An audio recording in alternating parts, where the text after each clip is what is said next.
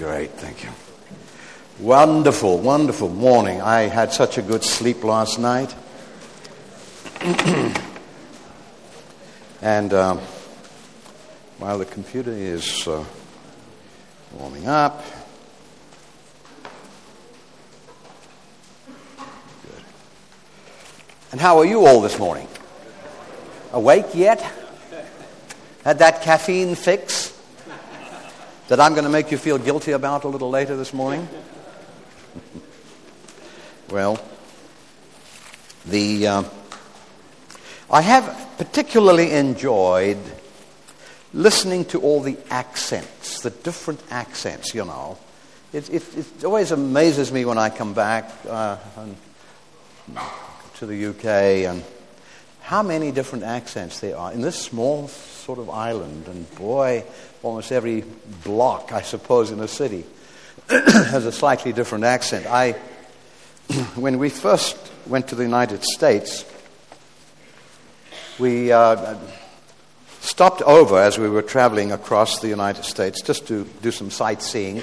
Well, actually, what, what happened was that Delta Airlines offered a airline ticket across the United States, provided you stopped in four places, you got a very cheap airfare. So we had to stop in four places. And one of the places we stopped in was Houston, Texas, which, I'm sad to, you heard about the news, didn't you?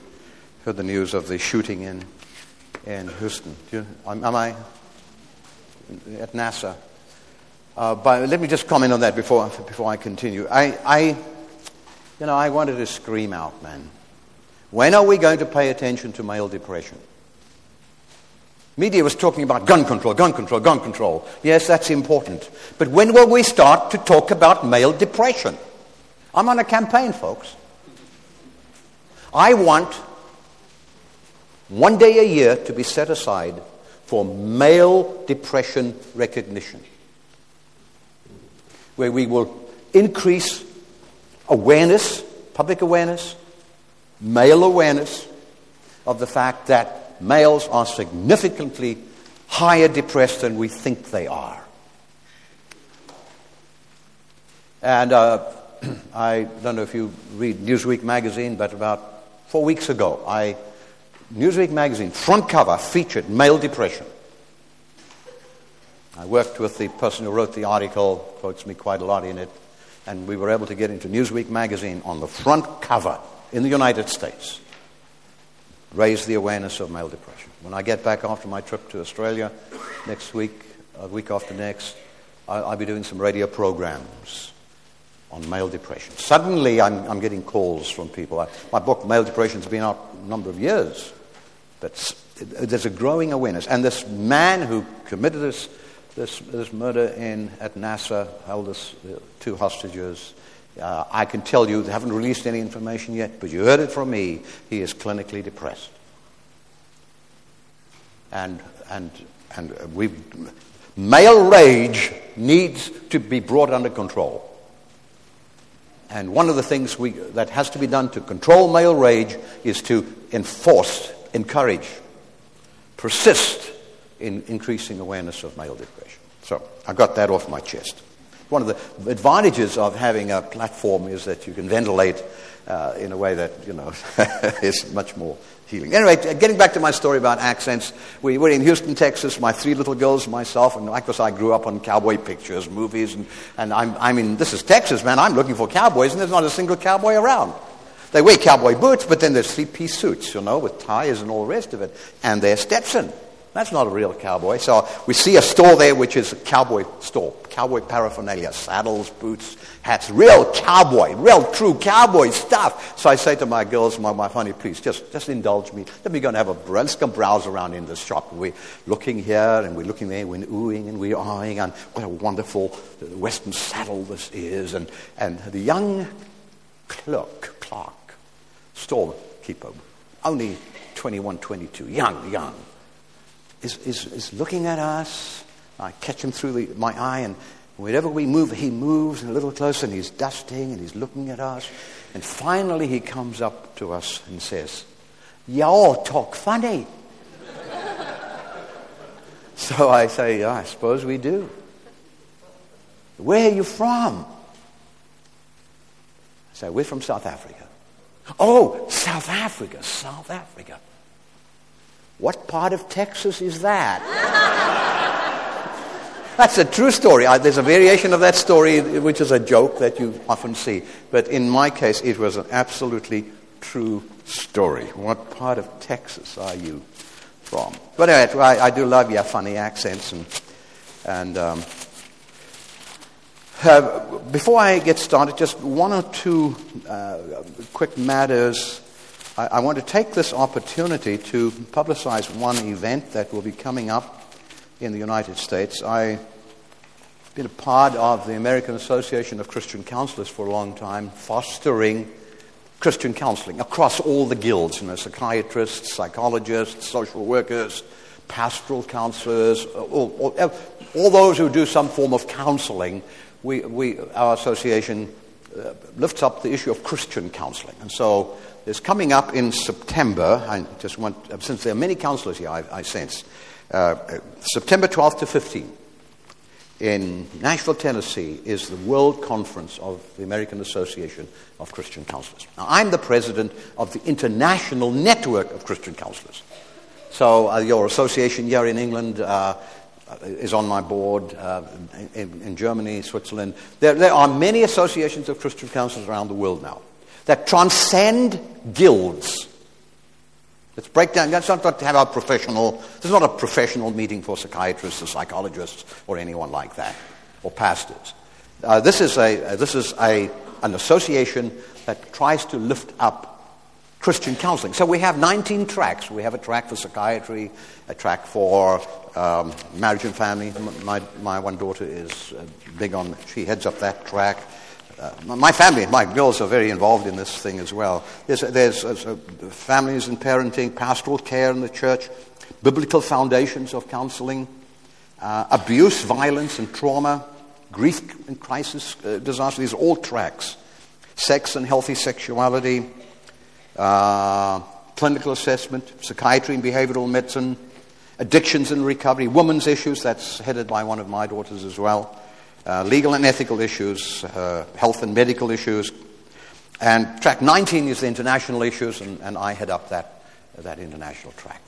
Uh, it's it's uh, from the Thursday to the Saturday in Nashville it, at the Opryland Hotel. Opryland is one of the, one of the marvels, seven marvels of the world. It's just this huge complex, totally enclosed, has its own climate inside that is not the same as the climate that's outside you know, boats and trees and, and, and stuff. It's, it's a phenomenal experience. It's, uh, um, the, the, the, the, the, the plenary, plenary, speakers include people like Dallas Willard, Joyce Meyer, Max Lucado. Anyone familiar with these names? Uh, Gary, Larry Crabb, Gary Smalley. I mean, these are all big names in the U.S. They're all part of the plenary speakers. And, you, and uh, I brought some of these brochures. There may be a few left at the back. You can get a free photograph of me if you get this. Uh, and this one is going spare. I, I, if, if those of you who are interested, I encourage you to consider this. I mean, it's a, it's a once in a lifetime event. There'll be 7,000 of us there. Uh, you really get to see the world. I'm, I've been pushing the international involvement. I have a lot of people. I, I have 15 people coming from Nigeria. A whole bunch of Australians, New Zealand. They're coming from all over the world. This is, this is truly a world event. And uh, I, I, just wanted you to be aware of it. And uh, the US is not so far from here. This is just down the road, quite, you know. um, then, before I, I, start, I also wanted a couple of things. I lie awake at night before I fall asleep, and there's always something that tends to come up. You didn't say this, you didn't say that. What about that other thing? You know, like a voice inside me telling me. But there, there, there is um, uh, one important thing I, I, need to say um, that concerns suicide and depression. I outlined for you what the current thinking in the US is about the risk of suicide when you take antidepressant medication. That there is a, because of the long waiting period, there is a demoralizing effect. that, uh, that builds and reaches its peak just before the medication kicks in. But there's another factor. And, and that is that uh, of all the symptoms of depression, and I went through the critical ones yesterday anhedonia, lack of pleasure, um, the diurnal variation of mood, you know, worse in the morning, uh, better in the evening, and, and that. And there's the, there's the one of fatigue, low energy, drop in. When you're depressed, you don't want to do anything. In fact, when you are deeply depressed, you probably don't have the energy to kill yourself. But what happens in the antidepressant medications, and some of them are more likely to foster this than others, which is why I think you need to know this fact, is that the first symptom of depression that starts to get better is the energy. So the, that's the first thing you look for. I'm looking for a response from the, the medication. The patient says, you know, I, I, seem to have a little more energy. I'm, I'm, I'm, getting out of bed earlier. Now, energy is going up. Now, the, the problem is this, that energy starts to come, but the mood still stays down. The sadness is still there. And that disparity increases the risk of suicide. Now I'm feeling terrible. I'm feeling hopeless. This world is not going anywhere. And now I have the energy. And that is a high risk factor for suicide. And that's why it's so important in order to get uh, through that valley to the mountain of healing on the other side we, have to rally around. Family needs to rally around a, family member who's, who's uh, depressed, uh, pastors or around parishioners, and we generally need to be a little bit more aware that uh, when someone starts the treatment, uh, hallelujah, that they're at least doing that, there is uh, this uh, phenomenon that we are now very aware of, that the energy comes back first before there is any improvement. Okay, uh, now I can sleep peacefully tonight, having said that. I, I, have changed my priorities slightly, and uh, because we are running, uh, you know, there's more uh, here that I can get through. I'm going to talk about the, the stress question issue first. Thank you, Lula. Um, I want to talk about stress first this morning, and then for those of you who are waiting for sex, um, Uh, I, am going to get to that later. Men are always interested in the sex one that I do. and, and, so don't be too disappointed. I, I'd get to it. Okay, you're down, boy, down. Just, just wait, wait, wait your turn. But I, I, I feel I, I, need to start the day with, uh, and we don't have a lot of time, but I want to cover some, and I can't do everything that's on your sheet. So, but, but turn to the list session six, managing stress uh, sheet, because I, I want to cover some of that before the question time and make sure I get it in. And then, uh, uh, probably after lunch, uh, I'll, I'll, I'm going to get into uh, sexuality, not so much uh, sexuality in general. I'll make some comments about that. But I want to raise awareness that the incidence of sexually related addictions is rising dramatically. Fed mainly by the internet. And so we are seeing now a, you know, a, a, a phenomenal rise of sexual uh, addictions, primarily on men, but not only on men.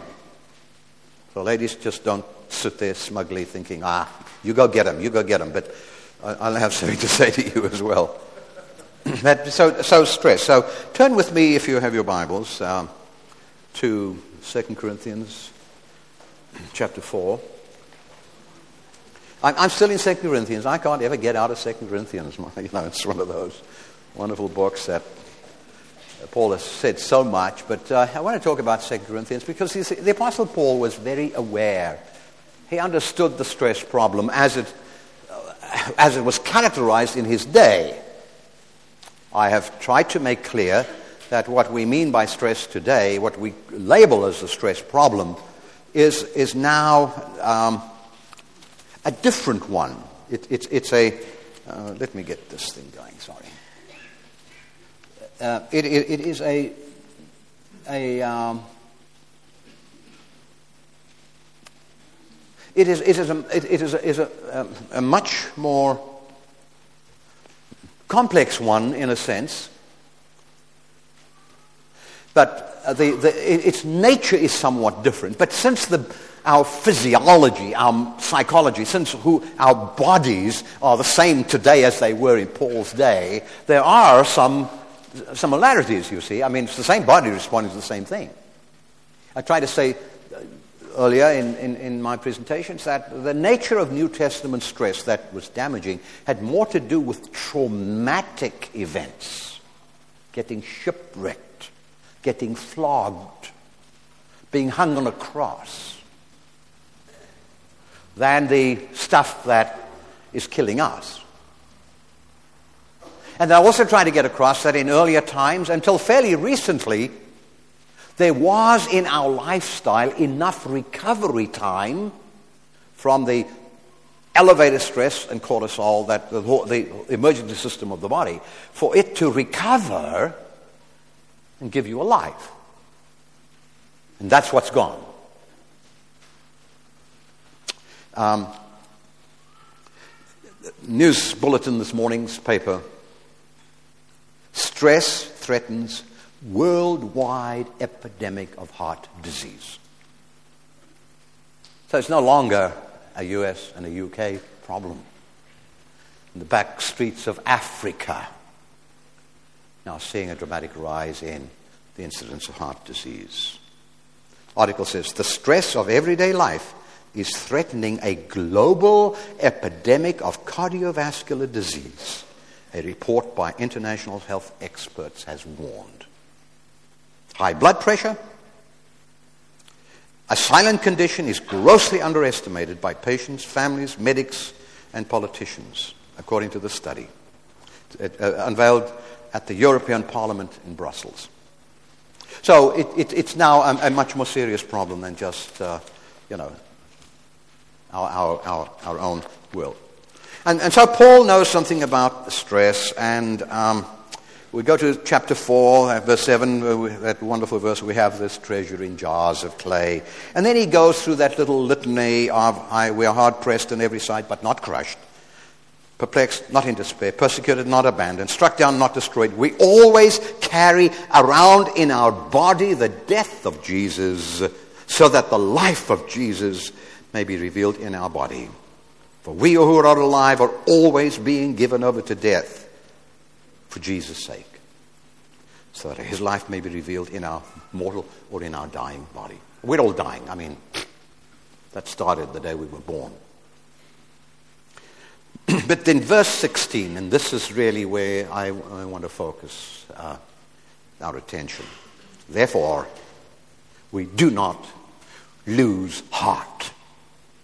Now, I know I'm, I'm, I'm, I'm playing on words here, but, but isn't it interesting that heart cardiovascular disease is such a big issue now as a stress related disorder?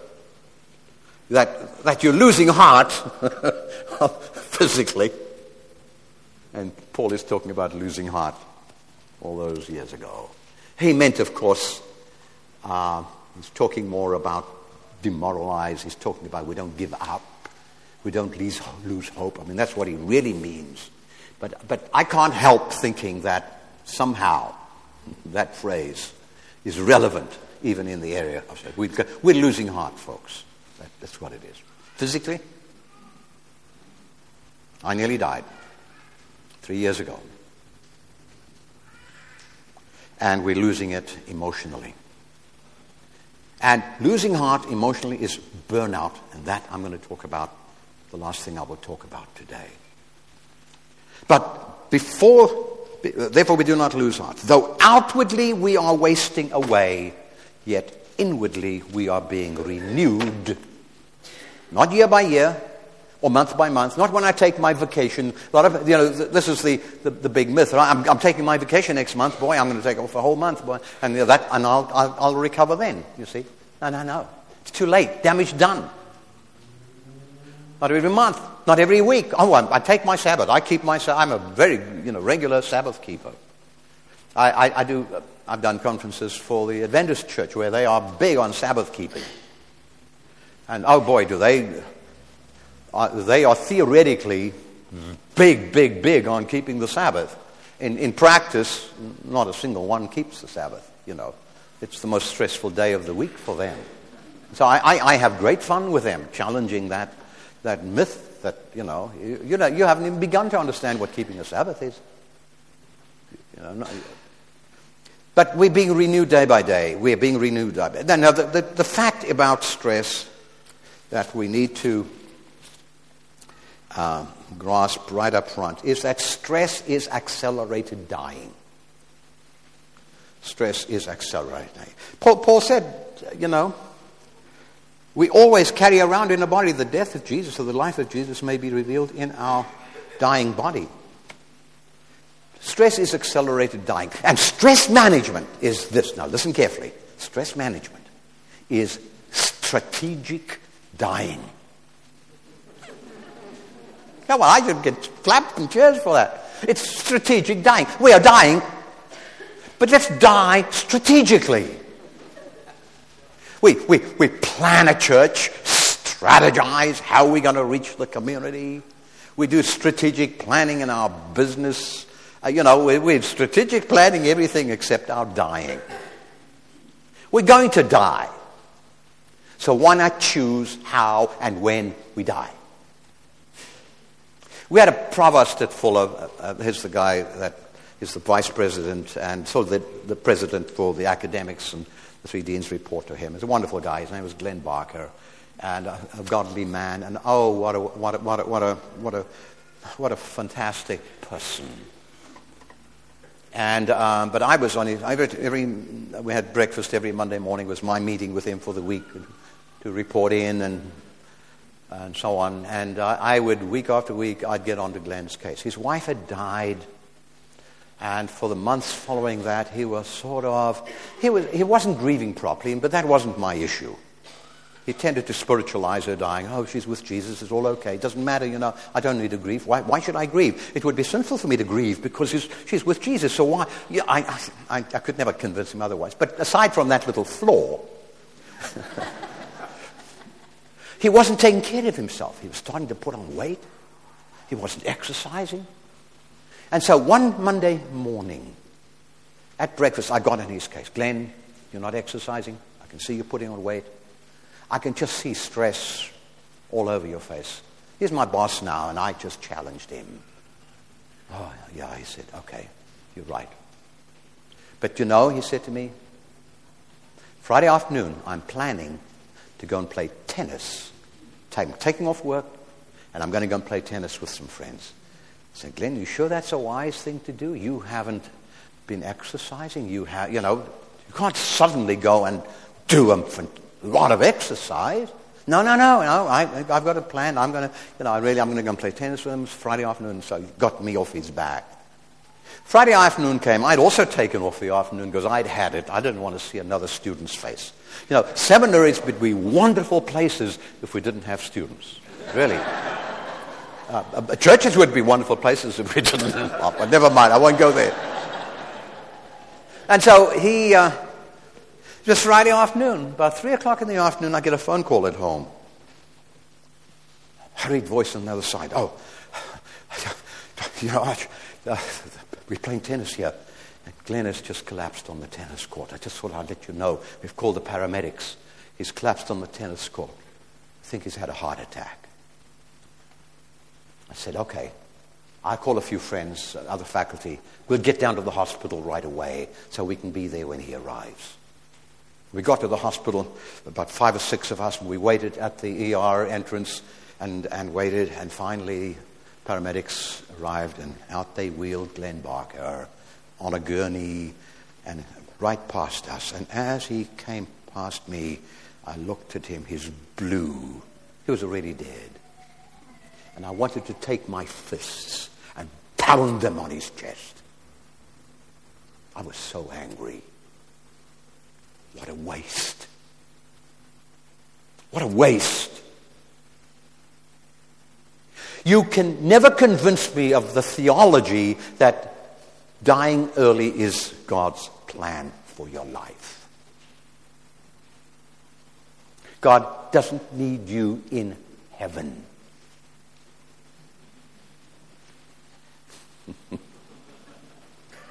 now, of course, there are times, there are people who die early. I mean, there, there's disease, there's cancer. I'm not, I'm not talking about that. I'm talking about the fact that we, by and large, we know enough now that most of us can determine strategically how long we live.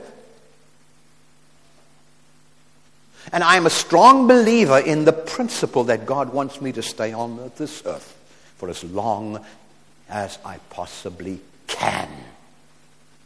There is no merit in getting to heaven earlier. What I don't understand is why I have to spend this time on this earth, as Paul calls it, groaning.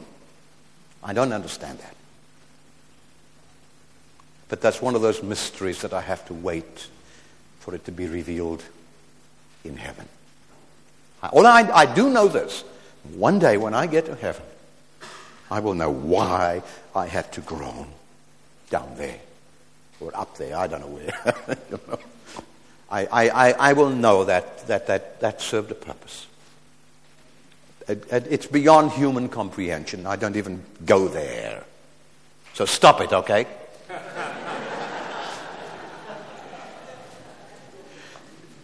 we have to take responsibility for our life. Now, I, I, this is not in your outline, but I, I want to begin with this uh, quotation. Jessie Shaw. This Jessie Shaw is a writer at Newsweek. I, she's one of the people we, that interviewed me for the male depression, and, and I have a high respect for her. Uh, she, she's able to research different life issues and pull together in, in Newsweek a succinct article that I think is always very, very good. But listen to what she has to say. It is exceedingly clear. This was a, a Newsweek mag- uh, article in a magazine that uh, featured the problem of stress four or five years ago. Listen to this. It is exceedingly clear that the chronic stress of 21st century living is not a mere inconvenience. You see, there was a time when we thought stress was just an inconvenience, just a sort of a, an obstacle in the way. Let's get the obstacle out of the way. It's not a mere inconvenience. It is a major problem that needs to be recognized and treated seriously, unless we as a society, as a world, learn to slow down, breathe, examine our values, change our hectic lifestyles, we will continue to suffer from cardiovascular disease, immune deficiencies, depression, and a host of other illnesses. Further, we will pass these traits and poor coping skills on to our children who could experience even greater suffering given their exposure to severe stress from the early days of their life. Amen. Thus saith the Lord. Because that, I believe, is absolutely, it's not a mere inconvenience. It is a serious matter that we need to. Now, stress comes from a whole bunch of people. I've got a list there. You can go through them yourself. Crisis, built-in community. People are the main source of stress. Truck drivers don't get stressed from their trucks. Uh, it, it, it, it is uh, conflicts, deadlines, lack of boundaries, unbalanced. These are, these are all sources. Now, now, what is stress? Let's just be absolutely clear. I want to be as succinct and quick and concise as possible. Stress is over arousal of the emergency system of the body. It's over arousal of your adrenaline. If you, if you suffer from adrenal disease of various sorts, either pituitary or adrenal uh, tumor or whatever, and you're deficient in the uh, hormones from the adrenal gland, you, you can't suffer the regular type. You've got another problem, but it's not the stress problem. Uh, stress comes from that. You cannot separate stress from that part of the, that, that emergency response of the system. Stress cannot just be a mental thing. If, if there's something mentally going on that's causing stress, it's getting the message down to the adrenal glands to, to create this emergency response. Now, the, the problem is that the emergency system of the body was designed for short term use only, crisis only. We know that from our, from our neurochemistry, from, the, from neurobiology. The, we, uh, we, we know that from how, uh, how we know these, these, these, these systems work. I had as a client um, for some years ago a, a man who was an astronaut, one of the men who'd been to the moon.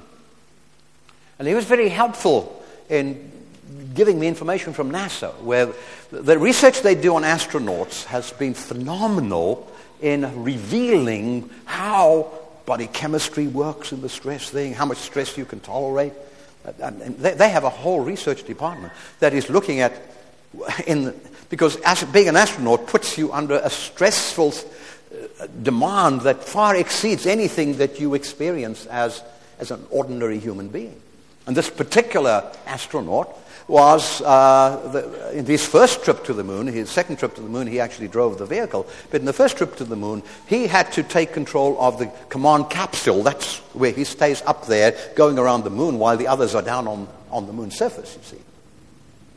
And while he was the first time after he dropped them off, said bye, see you later, uh, the capsule continued onto the dark side of the moon. And as soon as it got onto the dark side of the moon, it started to tumble out of control.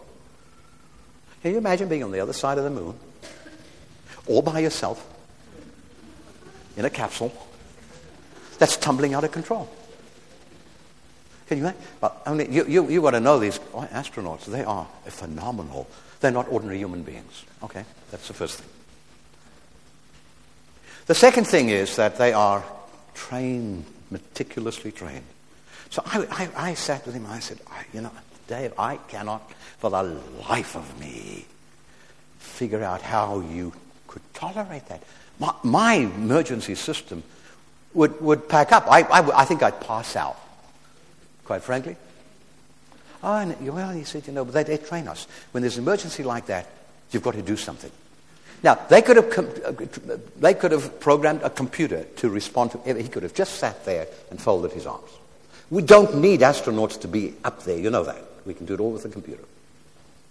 Don't need pilots to fly planes anymore. All the new planes are automated. They land themselves, which is a concern. So we've got to force pilots to every now and again land so that they can keep their skills up. But anyway, he said, no, no, it's not a problem at all. You know, you, you have a, uh, a manual, you have a row of manuals up just above the, the, you know, the steering car, or whatever, the driving console, you know, the steering wheel, whatever they have up there. and you reach up and you look, oh, manual for capsule out of control on dark side of moon. you pull it down, you open it out, and you start at step one. Oh, switch on, switch 564. 564, okay. Switch off. Do that. And for the next 20 minutes, you've got all this work to do. That could have been done by a computer. But you see, the only way you can stop him going berserk, give him something to do. Give him a feeling of control. Because what NASA had discovered was that helplessness, cortisol shoots sky high. So any, the point I'm leading up to is this, that any, and, and then just to finish that story, in case you're sitting there, I've given you a cliffhanger. My wife often says, you tell them stories and then you leave them hanging, you know. Uh, it, he, it, it came under control, and by the time he came out from the other side, it was all under control. He made a second trip to the moon. But anyway, the, the point is this what, what we learned from that, what we've learned from NASA is how critical it is, it is to maintain a sense of control. Helplessness is not God's way. Because in the final analysis, I have to sit back in that capsule that's out of control and I have to raise my arms and say, Lord, I am glad you are in control of this world. That's the ultimate. But, but in our everyday life, how do I maintain, you know, a sense of help? Uh, of, it, this is where hope is so important because it's hope that diminishes helplessness.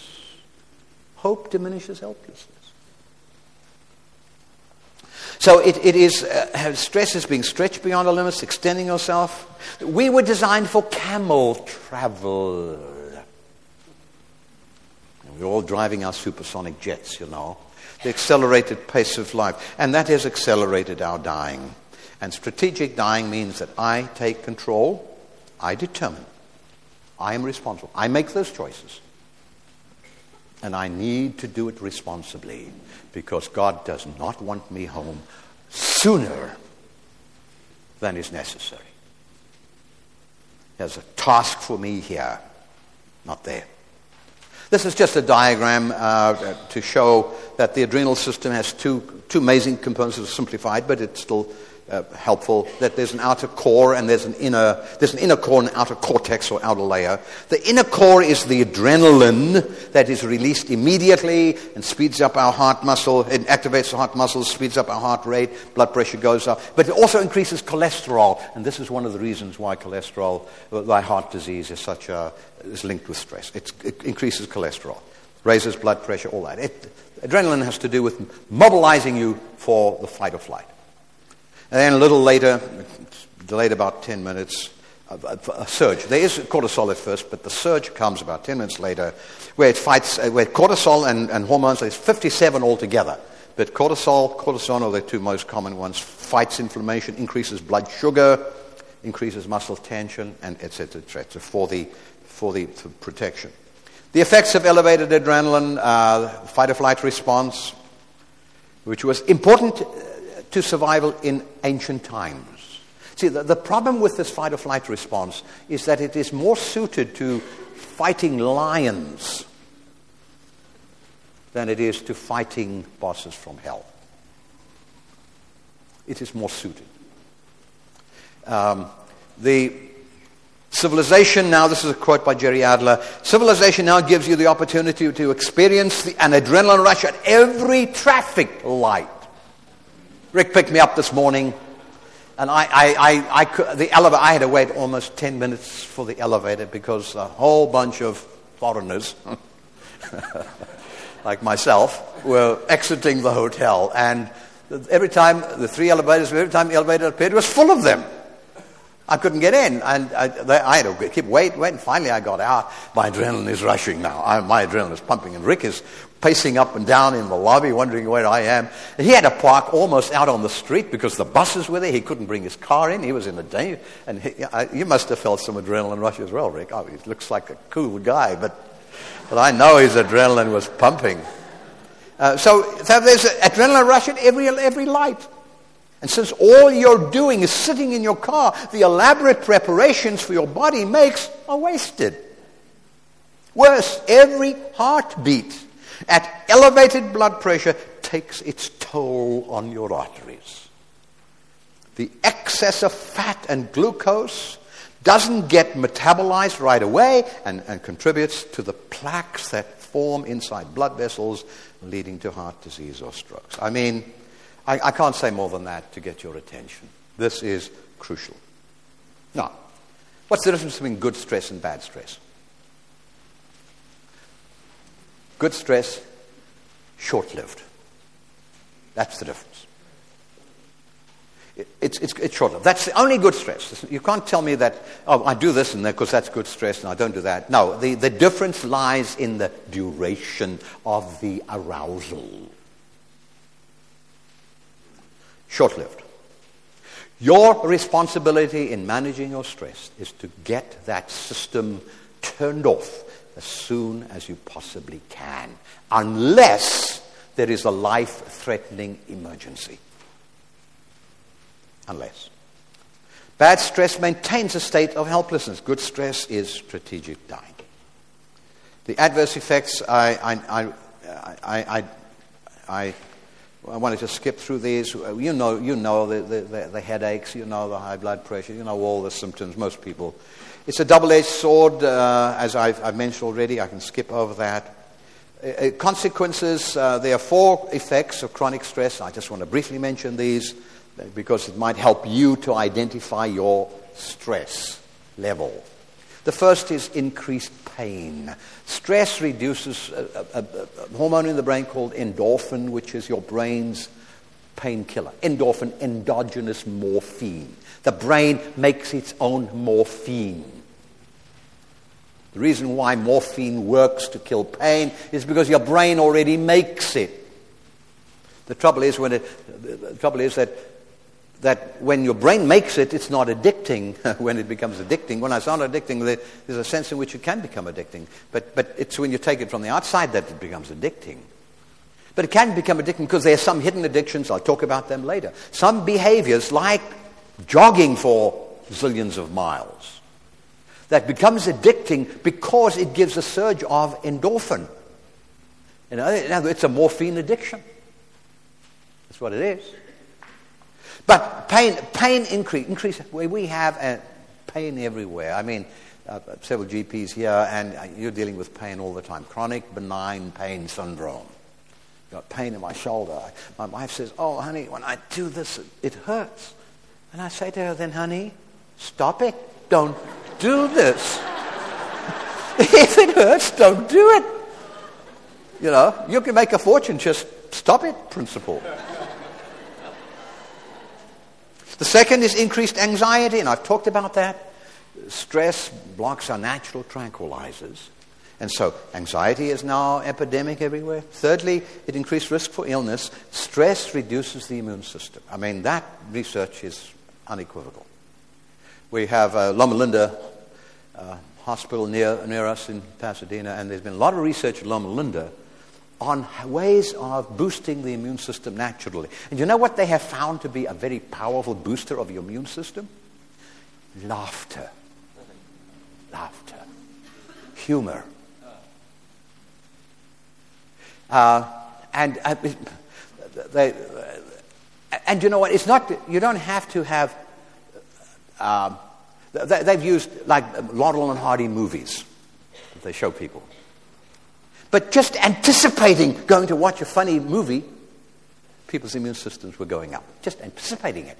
Didn't even have to go and watch it. Uh, and, and, and the problem with stress, you see, is that it reduces the immune system and then makes us more vulnerable. A, lot, a high percentage of people who go to the doctor have immune systems that are not functioning properly.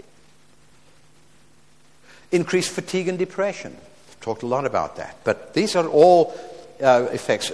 Personality type is important. Type, you know, I think you're all familiar with type A personality, type B personality. Type A is the person, I'm a type A, driven, pump a lot of adrenaline. You're hot reactor. Your adrenal system really does come alive. When you get an adrenaline rush, you get an adrenaline rush. Type A people, like myself. It's called the coronary prone personality. That was debunked for a while, but we're coming back now to saying this personality style does make a difference. It makes a difference because you are either your genes, and I think there's a genetic factor, or you've trained yourself to become a very reactive person. Type B is that slow, easygoing person. Slow to anger, sort of sluggish through life. Type A's always married type B's. It's a major source of conflict. I'm standing at the front door with my keys, throwing up and down, waiting for my wife. I'm hoping she the Keys are a sort of a bell, a call. And type A's have to be on time. I mean, time is everything for type A's. My wife believes that being on time is 20 minutes late. And, and she, comes, she shouts out, don't jingle those keys.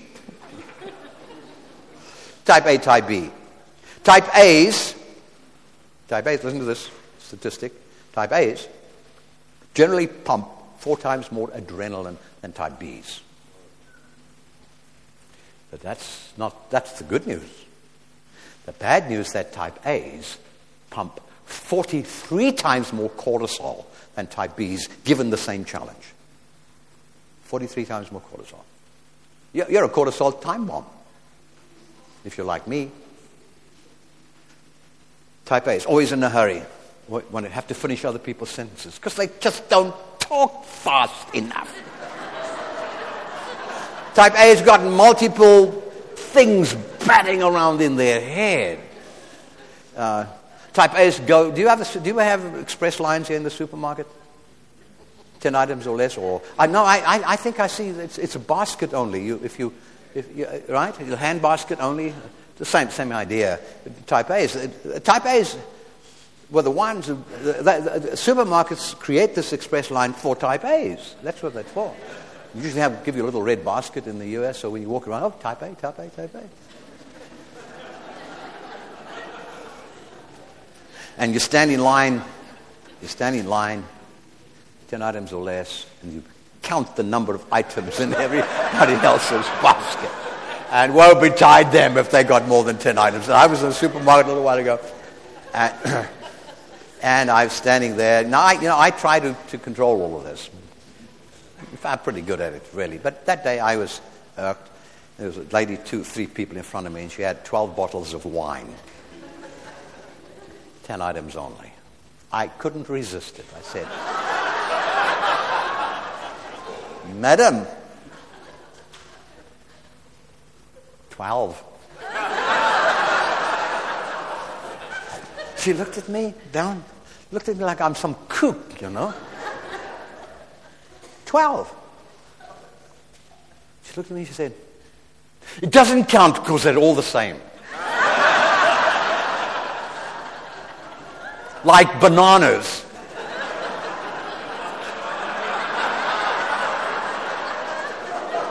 Oh, my word. She has no idea how I have struggled with bananas. Is it one banana or one bunch of bananas, right? So I, I have my rule. If the banana's in two bunches, it's two items.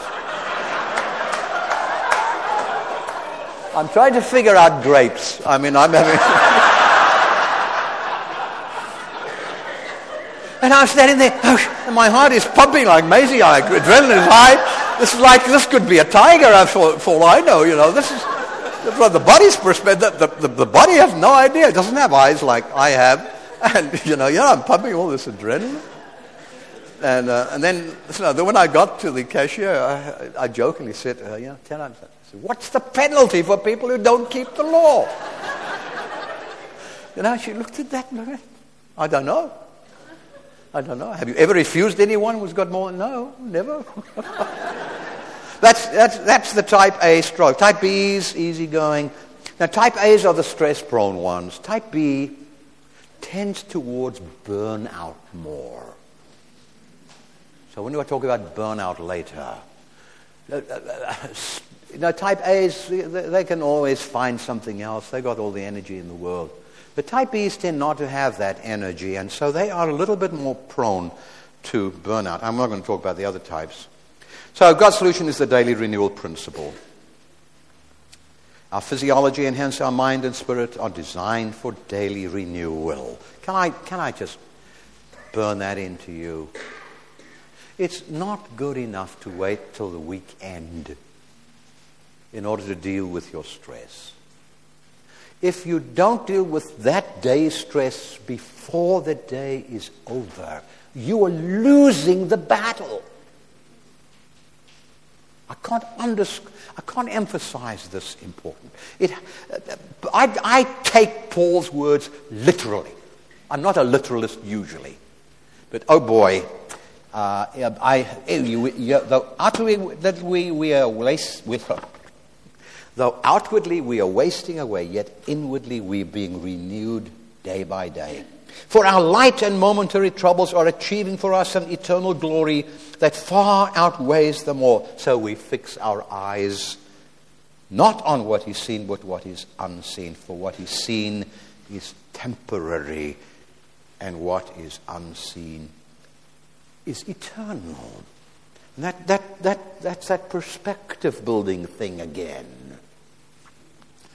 Um, there are two urgent spiritual daily renewals that I think we need to discover in this world. You know, in our evangelical world, I, the, the, from a worldly perspective, from the world's perspective, I, I don't have a solution. I don't know what they're going to do. But for the body of Christ, I think this, there, is a, there is a solution. And there, there are basically two principles renewal of our appreciation for rest and renewal of our understanding of hope. I'm going to be preaching about hope tomorrow. So that's going to have to wait. I don't know where I go from one to three. It's my computer, I think. A, a, renewal of appreciation for rest. And that's what the renewal principle, that's what That, that, that, that is what it is, is all about. This is what recovery is all about. Recovery is all about giving that system the rest it needs to rejuvenate. And um, it's important. And my, my book, Adrenaline and Stress, is all in there, so I, I, I don't feel I have to repeat everything. Um, and I, um, someone has told me that you can, in fact, buy my books on uh, Amazon.com. It takes a lot longer for it to be shipped and so on. And the, the shipping might be a bit more expensive, but I know my Adrenaline and Stress is, is available on Amazon. Um, not, not all my books. Some of them are out of print, so they don't have them. Only I have them. But, uh, but I, I, I, want to say is that the, the, the core issue here in stress management is managing adrenaline. Stress management is managing adrenaline. I take control of my adrenaline. It doesn't control me. I use my brain, my sense of, uh, you know, of, of my, just my common sense to decide whether this is worth doing, giving a lot of adrenaline to or not. And if it's not worth giving a lot of adrenaline to, I, I, I, this is where my relaxation exercise CD is so important. I have a relaxation exercise that I can use to just lower my adrenaline. The most powerful tool, the most powerful tool for lowering adrenaline is, re, is relaxation. Deep muscle. Now, it's a lot harder than you think. In Australia, they have done an enormous amount of research on panic anxiety disorder and have published. In, in, Australia, there's been a lot of research and shows absolutely clearly that one of the most effective non medication tools for treating panic anxiety disorder is relaxation and meditation. Now, I'm concerned about Eastern type meditations, which is why my CD I added Christian meditation, because I, I, think we sell, we sell ourselves short in, in, our, in, our, in, in our evangelical world. There's been an anti meditation mentality. I think it came about in reaction to some of the early Eastern transcendental meditations and yoga exercises, and I think the evangelical church sort of reacted against that and pretty well damned a lot of it.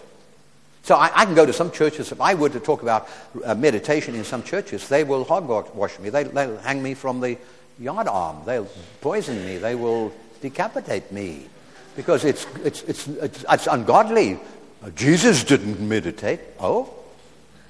Do you remember that? verse? Do you remember that a beautiful verse? It, it brings tears every time I say it, so be ready. Jesus being wearied,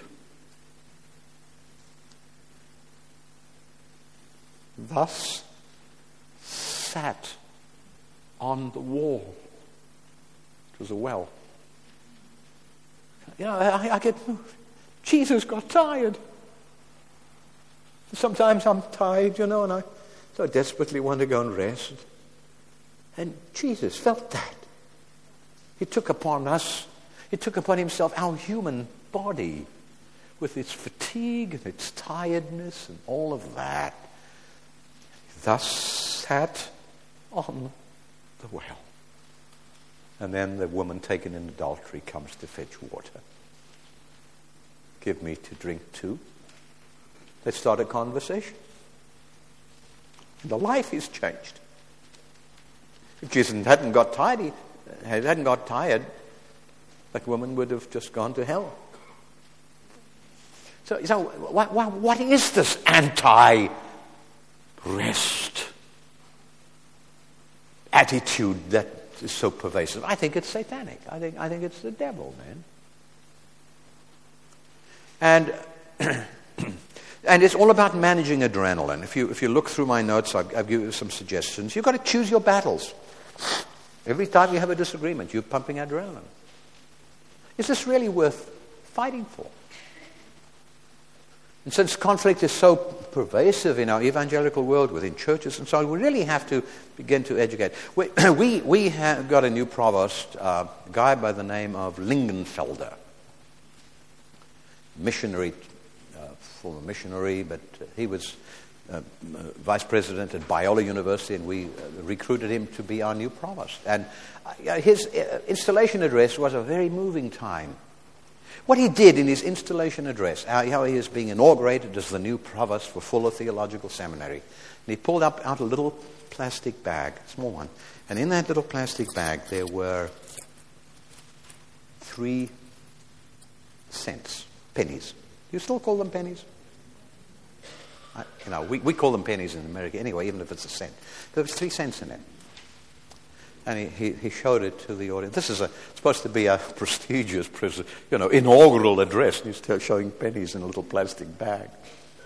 He said, when I became vice president at Biola University, the president, a guy by the name of Clyde Cook that I know well, uh, Clyde gave me this little bag with ten pennies in it. And he said to me, each penny represents a battle, a conflict that you will have to fight. When those 10 pennies are spent, your time here is done. Spend them wisely. I got three left. And his message was, of course, it's going to be the same here. What wisdom! What wisdom! Uh, uh, uh, you choose your battles. Spend your pennies wisely if you want to. It's, see, I'm just wanting you to get the concept. I can't go through every little detail, but it's all about managing that adrenaline, taking control of it. But let me move quickly to the, the final point because it'd be okay if I ran over a few minutes, Rick. Okay. But I, I, I, want to, I want to move quickly to say something about sleep. and um, happy to continue some of this discussion when we have Q&A. But, but for now, I want, I want to turn my focus on some. So uh, managing your adrenaline, very important. Uh, you know, asking yourself the question, do I really need to be, you know, so excited about this? Uh, breaking when you're engaging in a task that's going to launch, by breaking that task into shorter segments, you can bring your adrenaline down. One of the, this is one of the things I discovered. When I'm, when I'm writing a book, for example, I, I would sit and write for six hours, and the last four hours I had to tear it all up afterwards because I went past the point of my maximum efficiency. So I've learned now, you know, I, I, I never work on a given task for more than one hour without taking a break or changing. Because what that does is it resets my adrenal system and I can start it all over again, you see.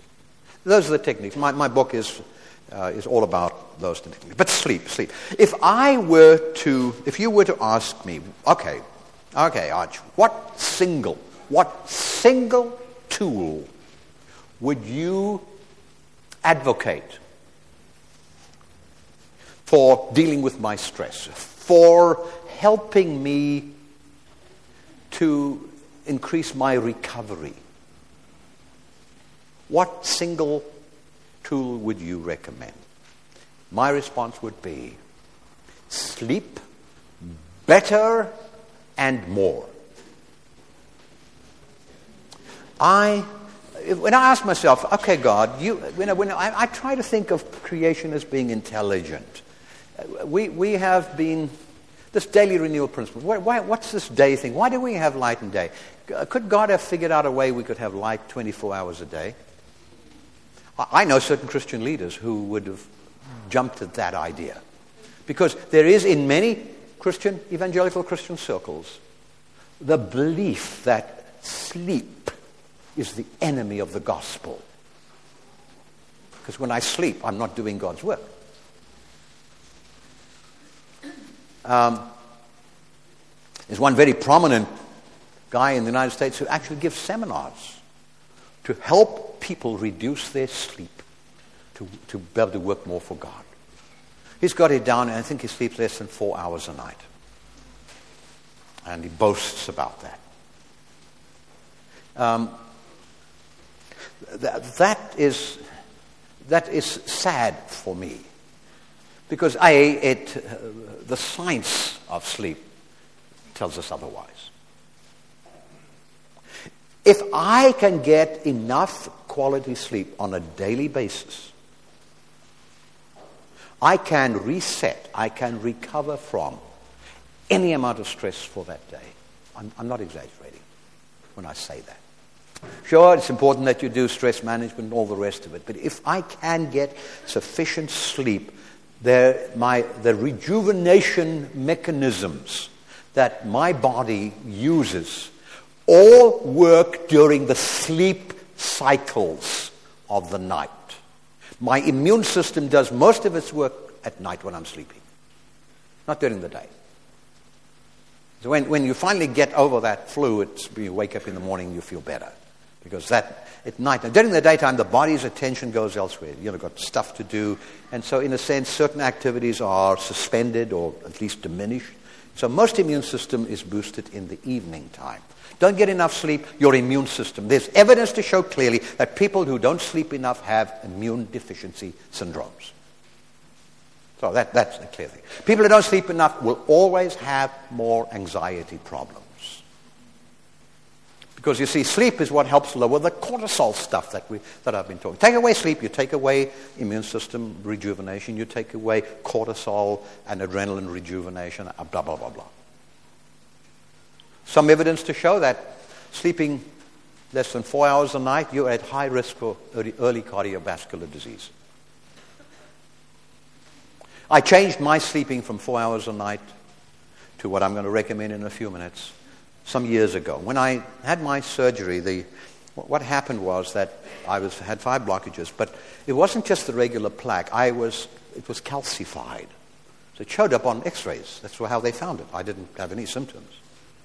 And, and my surgeon, um, my conversation with my surgeon, who was two years older than me, so he's been around, he's done a lot of this stuff. He says that in my case, what happened was severe plaque buildup was earlier in your life. And he said, You must have done something at one point that changed the progress of that disease. Because the plaque then stayed static and calcified. There's not much plaque has been added since. And, and I'm not exaggerating. He said to me, Tell me what it was you did. He, he was genuinely interested. And he would come and sit with me in my recovery. There I'm in the, the you know, the, the uh, intensive care. And he was at the hospital. He had other stuff to do. And he'd come and sit and chat to me. We had a common friend, so uh, that was part of it. But said, I'm, I'm intrigued. In fact, he, he had asked my wife, had asked my wife outside, what's, what's different about your husband? She, she told him he's a Christian, you know, but but, but, but, but when, I, when he asked me that question, I said, well, you know, the only thing I can think of is that one day I wrote a book called Adrenaline and Stress. And I promised God, I promised God that I would not let adrenaline kill me. It was up to that point. So at 70 years of age, I had to have the surgery. But he said, You should have died 25 years earlier. Um, but sleep. Now, let me just close out and make a few closing comments and we'll take a break. And then I'll pick, it up, I'll pick up on the topic after, uh, after the break. Uh, and, and, and, what I want to sort of leave you with is, uh, is my recommendation for how much sleep you need to have on a daily basis. And I'm not making this up. This is confirmed by a commission on sleep set up by Bill Clinton some years ago when he first became president, brought together all the world's experts on sleep. Because there was, this pervasive concern about the lack of sleep. Accidents, truck accidents. Uh, one of the ways we train doctors is often to put them on like 48 hour shifts. Because you've got to follow a disease right through from the beginning to end. You can't just work an eight hour shift and then go home and sleep. So you just stay on the job and see the disease right from beginning to end. This is one way you train doctors. Now, there's real concern about that because it means young doctors make mistakes. So there was, industry is concerned, business, there really is deep concern, and that commission came out with its recommendation. I'll say a few things after the break, uh, uh, in, the, in the afternoon session. But this was their recommendation. I'm quoting now. And then I'm going to modify it slightly. The minimum, underline minimum, sleep need for a normal, underline normal, adult, eight and a half hours a night. They're off by half an hour. Should be nine. The problem is, it was a committee and they took a vote and they came up with eight and a half. And eight and a half doesn't make sense from the, from the sleep architecture point of view because we sleep in one and a half hour cycles, approximately. And you really need to complete the whole cycle to get credit for that cycle. So, one and a half doesn't go into eight and a half, it goes into nine. In fact, if, if, if it's either seven and a half or nine, because if you, if you wake up halfway through the next sleep cycle, pretty much you, you lose the, the benefit of that. You need to complete the cycle. So, my recommendation, I, I changed when I started my research years ago, wrote my book, Adrenaline and Stress. 20 years ago, I started, went from four hours, took me five or six months to do it, pushed it up to nine hours. And now I sleep nine hours every night. I do more. I enjoy what I do more. I feel better. And I have no doubt in my mind that that is better. So I'm going to leave you with that. and uh, we will take our break now. Is, is John or just we'll take our break and you'll call us back at at eleven thirty. Maybe 11.30 or shortly thereafter, we'll, it gives you 20 minutes, it's enough. Okay.